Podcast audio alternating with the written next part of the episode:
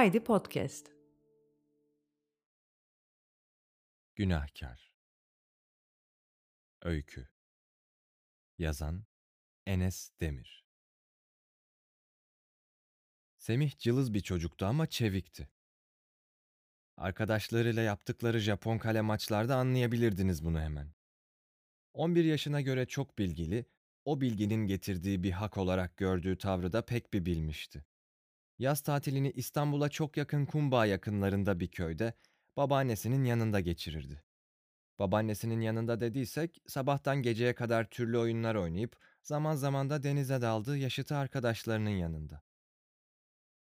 Anne ve babası çalıştığı için yalnızca hafta sonları gelir, biraz beraber vakit geçirip mecburen geri dönerlerdi.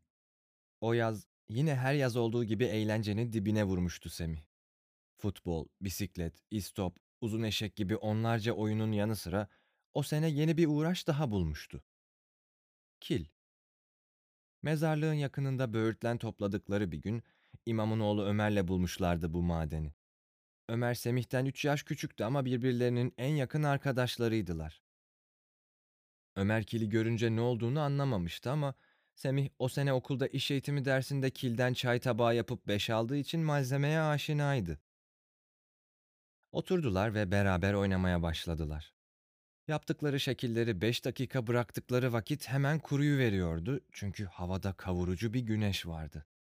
O gün epey oynadılar kille. Artık eve gitme vakti geldiğinde ise kilden kimseye bahsetmeyeceklerine dair sözleşip ayrıldılar. Semih kilden babaannesine bahsetti. Ertesi gün yine gittiler mezarlığın yanına. Sabah saat çok erkendi.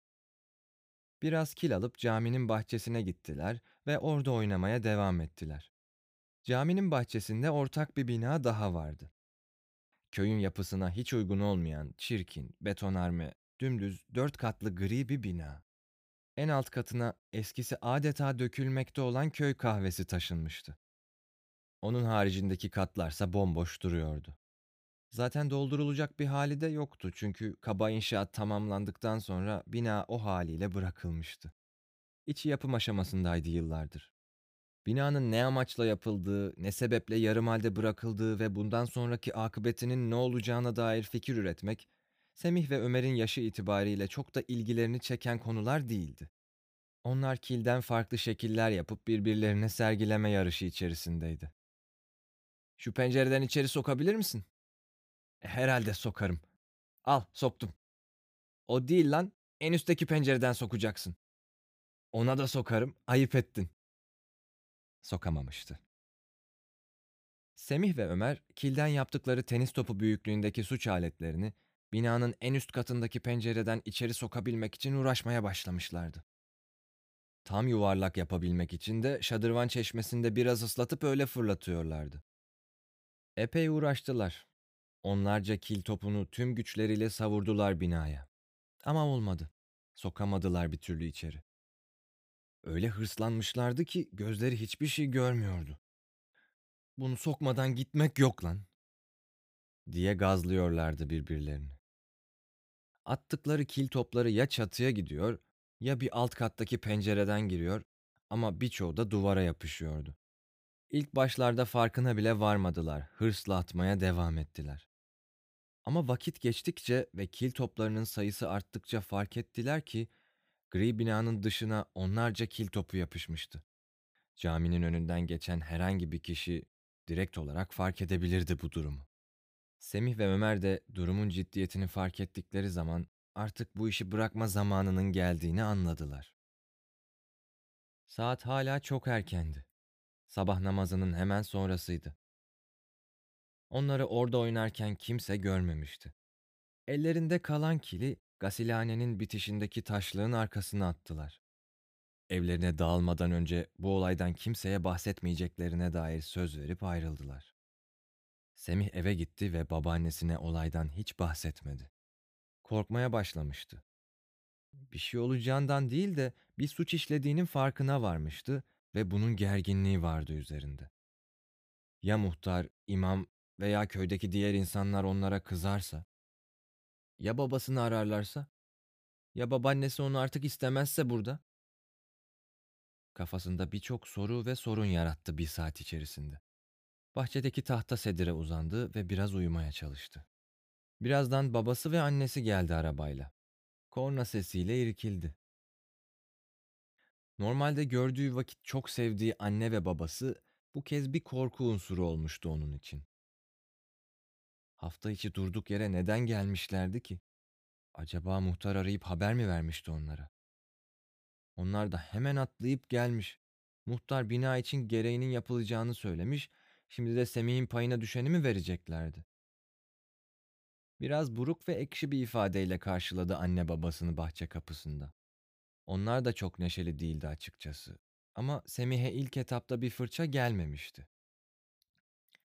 Bu Semih'i biraz olsun rahatlatsa da anne ve babasının buruk hali korkusunu taze tutmasına yetiyordu.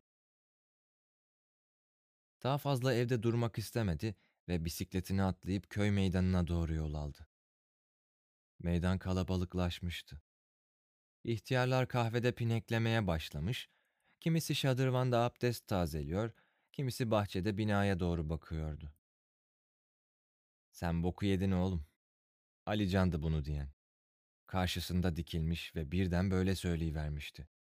İki yaş büyüktü. Alican 13 yaşındaydı ama sanki 17-18 gibi kocaman adam gibi geliyordu ona. İri yarı oluşundan mı yoksa boş vakitlerde çeşitli işlerde çalışıp kendi parasını kazanmasından mı böyle düşünüyordu bilinmez. Boku yedin, geçmiş olsun diye tekrarladı. Ne oldu ki? Biliyoruz oğlum. Ömer'le ikiniz binanın içine etmişsiniz şuraya bak. Ömer itiraf etti. Sen git kendine saklanacak bir yer bul ben sana söyleyeyim. Ah gerizekalı Ömer. Hem de söz vermemize rağmen. Kendi başını da yakmış gerizekalı. Ne olacakmış? Gören de sanır yaktık kül ettik binayı. Korktuğunu belli etmemek için böyle bir cümle savurup hemen arkasını dönüp eski köy kahvesinin arkasındaki çeşmenin oraya gitti. Çeşme meydanın hemen dibindeydi ama önünde eski kahve olduğu için kimse onu göremiyordu. O ise herkesi ve her şeyi net bir biçimde görebiliyordu. Vakit ilerledikçe meydanda toplananların sayısı artıyor, hepsi de caminin bahçesinde toplanıyordu. Gözleri muhtarı ve imamı aradı ama ikisini de göremedi. Muhtarın kardeşi Recep amca oradaydı. Herhalde kendisi de birazdan gelirdi. Daha önce köyde görmediği insanlar da vardı. Belki de onlar binanın sahipleriydi. Hesap sormaya gelmişlerdi kim bilir. Ah şu salak Ömer'i bir görebilseydi konuşup bir plan yapabilirlerdi. Caminin bahçesindeki kalabalık bir şeyler konuşuyordu ancak Semih duyabilecek kadar yakın değildi onları. Dut ağacından beyaz dut toplayıp yiyordu bazıları. Bu kalabalık ekipte aynı anne babası gibi pek neşeli görünmüyordu. Semih gözlüğünü çıkarıp çeşmede yüzünü yıkadı. Gözlüğünü takarken babasının da meydana geldiğini gördü. Herhalde şimdi Semih'in velisi olarak ondan hesap soracaklar. O da onlara para verecek ve özür dileyecekti. Korkusu büyüdükçe büyüdü. Neredeyse oturduğu yerde hüngür hüngür ağlayacaktı. Ah aptal kafam. Ne diye kille oynayıp da mahvettim binayı diye kendini tokatlayacaktı. Caminin minaresinden aniden gelen yüksek sesle sıçradı ve irkildi. Ezana daha vardı. Evet, Sela'ydı bu. Sanki ilk defa dinliyormuş gibi anlamsız ve boş bakışlarla dinledi Sela'nın bitmesini. Cenaze. Köyümüz eşrafından muhtarımız Rıfat Sülün vefat etmiştir. Cenazesi öğle namazına müteakip beyni durmuştu o an. Muhtar ölmüştü. Caminin bahçesine doğru yavaş yavaş yürüdü. O sırada imam da caminin kapısından çıkmış bahçeye doğru geliyordu. Bahçe girişinde yolları kesişti. İmam her zaman sıcakkanlı ve neşeli bir insandı ancak bu seferki gülümsemesi biraz saçma gelmişti Semih'e. Birazdan cenaze namazı kıldıracak olan bir imam böyle gülümsemezdi. Semih hanginizin başının altından çıktı lan bu killeri basket atma işi? Gülerek, hafiften kafasına vurarak sormuştu imam efendi. Anlaşılan Ömer babasına anlatmıştı olayı. Kafasını kaldırıp binaya baktığında dördüncü katın penceresinde Ömer'i görmüştü.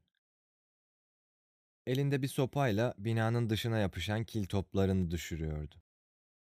Hemen hemen hepsini düşürmüş, birkaç tane kalmıştı. Düşenlerin bazılarının altında ufak tefek izler kalmış olsa da köy yerindeki bir bina için çok da dikkat çekici negatif detaylar değildi bu izler. Öyle oynuyorduk hocam ya, özür dilerim, bir daha yapmayız, dedi Semih, büyük bir rahatlama yaşayarak. Oynayın oğlum, oynayın. Bak, hayat ne kadar kısa, dedi cenaze için toplanmış olan kalabalığın arasına doğru yürürken.